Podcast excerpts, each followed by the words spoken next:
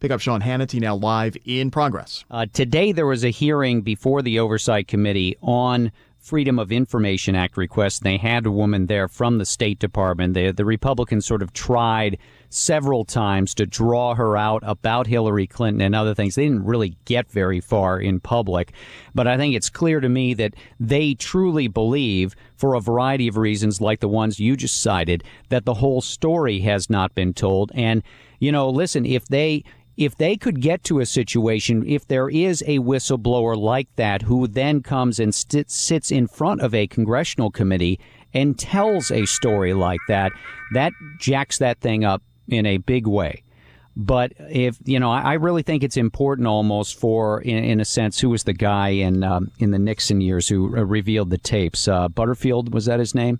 Regardless, you almost you have to put a face on that. day. If they have somebody from inside who is pointing the finger of blame and saying that the, this is where they found things, we'll see whether or not they can put that together into a hearing and get it out later. But they're still there. It's clear every opportunity they have, they are trying. And I have to note today, by the way, the it's Democrats, Alexander Butterfield. By the way, Alexander Butterfield. There we a go. cancer is growing on the presidency. Sorry. Uh, the Democrats today tried to push back on the whole Hillary Clinton thing in this hearing. They were all ready. And their argument today was, well, you know, we don't have any emails from Colin Powell or from Condoleezza Rice and it, you could you could see all the Demo- a bunch of Democrats trying to use that at, at, various times in the hearing, and let's just say that sort of landed with a thud on the GOP side. There's interesting developments as it relates to the Iranian nuclear deal. Um, we now have newly discovered Iranian cheating, and by the way, this was broken by none other than the New York Times for crying out loud. And Marie Harf is in a big Twitter war with the New York Times over this. Yeah, they got the information they said from the IAEA, the International Atomic Atomic and Energy. Uh, I thought she that, cited another. I thought she cited the Joint Plan of Action interim agreement that was in there. Yeah, and, and so she says that this is nothing, and the New York Times is saying no, you're wrong. And and you know I'm I'm I'm always reluctant on Twitter to get in any back and forth with anyone because I think most of the time it doesn't make you look too good. But oh, I yeah, like I, was, I like Twitter fight. I had a big fight with Alec Baldwin once, but go ahead. Uh, now, uh, but for a spokesperson from a federal agency to do that, I was intrigued by that because yes, it went on for a while, and uh, certainly neither side is backing down on that. And look, it it uh, with the next uh, thirty days or so with the Iranian negotiations and the deal, any story like that that gets out that says that uh, the Iranians are moving ahead even before they cut this deal could really be crippling right, to those let, negotiations. Let's go through. My, my list gets longer. You, you've heard me say most of them before. Number one, state sponsor of terror, fighting multiple proxy wars. The latest is now supporting the, the rebels in Yemen against, against the Saudis. Uh, we have, of course, them promoting and supporting Hezbollah and other terrorist groups against Israel. Um, we now see their influence growing in Iraq and elsewhere. They've been caught lying in the course of this negotiation as it relates to nuclear facilities. Uh, the New York Times report today now says that their stockpile had grown by 20%, according to the IAEA assessment. And again, an independent assessment. Right, yes. an independent assessment. You know, add to that, during these negotiations, they've chanted, leaders have chanted death to America, and they, they said the destruction of Israel is non negotiable and yet this president still wants a deal with these people. I would say at this point in time, even if they get a deal and present that to the Congress, uh, I don't think it's out of the realm of possibility that the Congress could approve that resolution of disapproval and then have forced the president to veto that in order to go through with the agreement. Well, they would have had a much easier time had they not given away some of their leverage, in my opinion, because the White House is sticking to this argument that it's not a treaty and that's a I don't think they had any leverage. I mean, if you look historically in terms of how few treaties come up here, I don't think that deal was going to get submitted to Congress at all. And really, I think was, a, I think a court would have supported them. Any yeah, good any court worth their salt. I mean, you know, treaty look at that as treaty. a political argument. I don't know. Uh, John Republicans, by the way, Republicans have threatened to defund the State Department. Did you see that? Well, not the... not defund the State Department, but hold withhold fifteen percent right. of the money for the budget for the State Department. Your that's operational funds. Exactly. That's in uh, one of the funding bills. And look, that's uh, that's called using the power of the purse that I know you've uh, itched for them to use. Uh, that bill was up today before the House Appropriations Committee, and I didn't uh, hear about any changes in it. And so, yeah, that. Provision is in there that basically it's what they call it fences off 15% of the operational funds until they've shown that they can will release and properly release documents that have been requested either through the Freedom of Information Act or by the Congress as well. And that sort of feeds back into this FOIA hearing that we had both today and yesterday.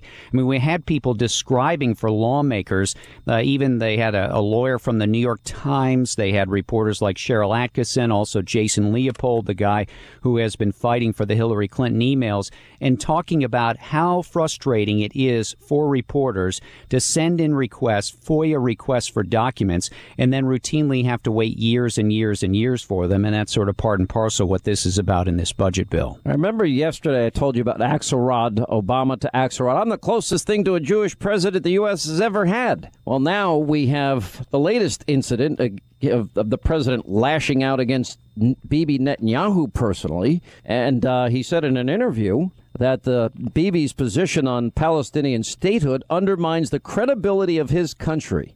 So the danger here is that Israel as a whole loses credibility, he said.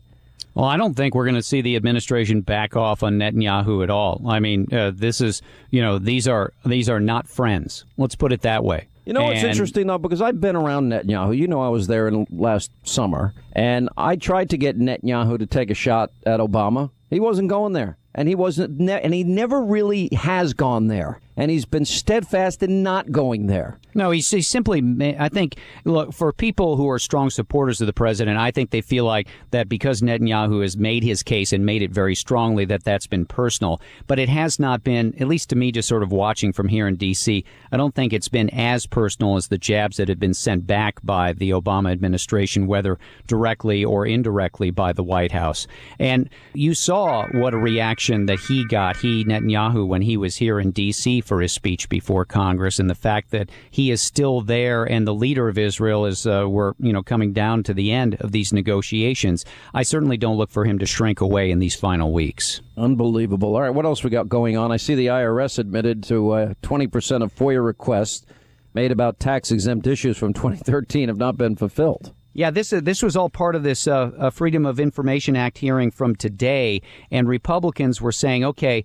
Why haven't you answered all these groups that wanted to find out what was going on with the investigation of them? You remember, this is the Tea Party targeting from back in 2013, two years ago. They said they got an unprecedented amount of requests for information. They said, well, how many? And the woman said 154. And everybody sort of looked around and thought, 154 doesn't sound like very much.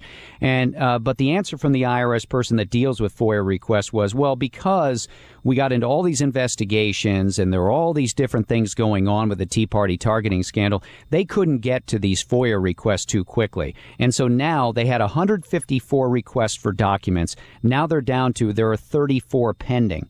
Well, if you think about that, that's still 20%, 20% that have not been acted on. And you're supposed to act on FOIA requests very, very quickly. I mean, yesterday, Sharyl Attkisson told a story where she said that she'd put in a request to the Department of Defense, Sean, when her daughter was eight and it wasn't fulfilled. The documents didn't come to her until her daughter had left for college 10 years later. Unbelievable. And um, that's the thing is that I think lawmakers are now, I had several tell me today, they've got to find a way to approve some new kind of law, but have some teeth into it to force some action by any administration. As even Attkisson noted yesterday, she said that she has seen foot dragging. It doesn't matter which party is in power. All right, so we have this Boston terrorist planning to behead this cop.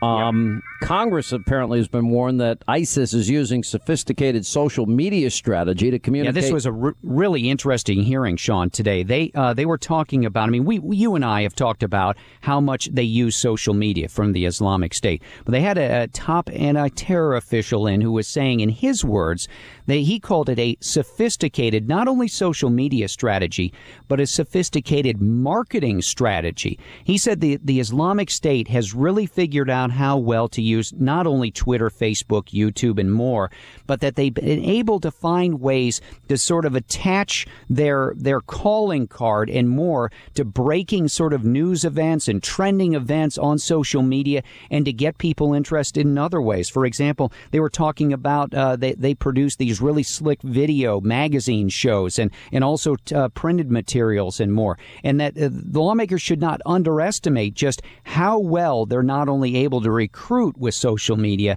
but how well also that they're able to cre- uh, create conversations with people in the U.S. and other nations and maybe incite them to violence. Unbelievable. I mean, I actually have people that write me all the time on Twitter and other social media. It's amazing how they there's a group of people in this country that actually follow this and they know yep. who these people are. Yeah, and that's and they that's warn the, me about. I mean, if my name comes up, they're all over it. They tell me about it. It's it's pretty incredible that there's a group of Americans that are, you know, all over this stuff. And there's an odd sort of uh, difference among some because uh, the U.S. government would like to take these Twitter accounts and more down really fast when they come up. On the other hand, some of these people that watch them say this is the best way to figure out what they're up to. If you knock their accounts off, then they go somewhere else and you have to find them again. Maybe that's not the best answer.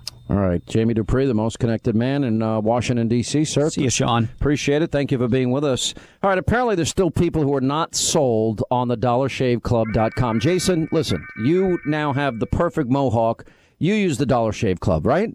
You love it. Yes, I do. And now my brother is starting to use it. Okay, now they've got three great razors, and I want to know from each of you which one you use. They have the two blade Humble Twin, the four blade 4, 4X, and the six blade Executive, which is the one I use. Which one do you use, Linda? I use the Executive. Which one do you use, Jason? The two blade. Why do you like the two blade?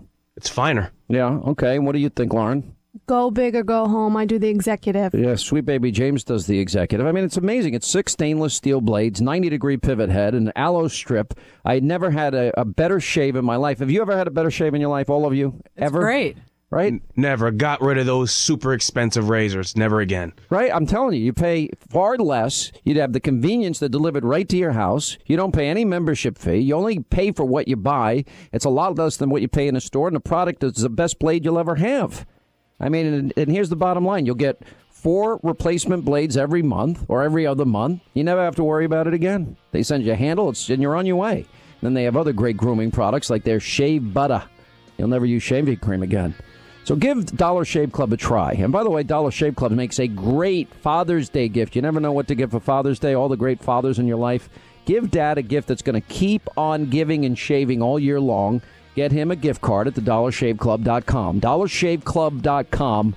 One more time, dollarshaveclub.com. Quick break, right back. We will continue. Breaking news straight from the source. Sean Hannity talks to the people involved in the big news stories every day.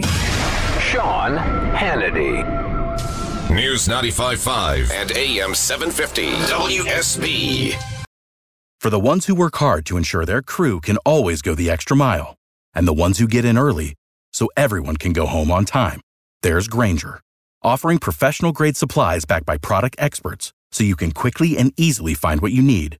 Plus, you can count on access to a committed team ready to go the extra mile for you. Call, clickgrainger.com, or just stop by. Grainger, for the ones who get it done.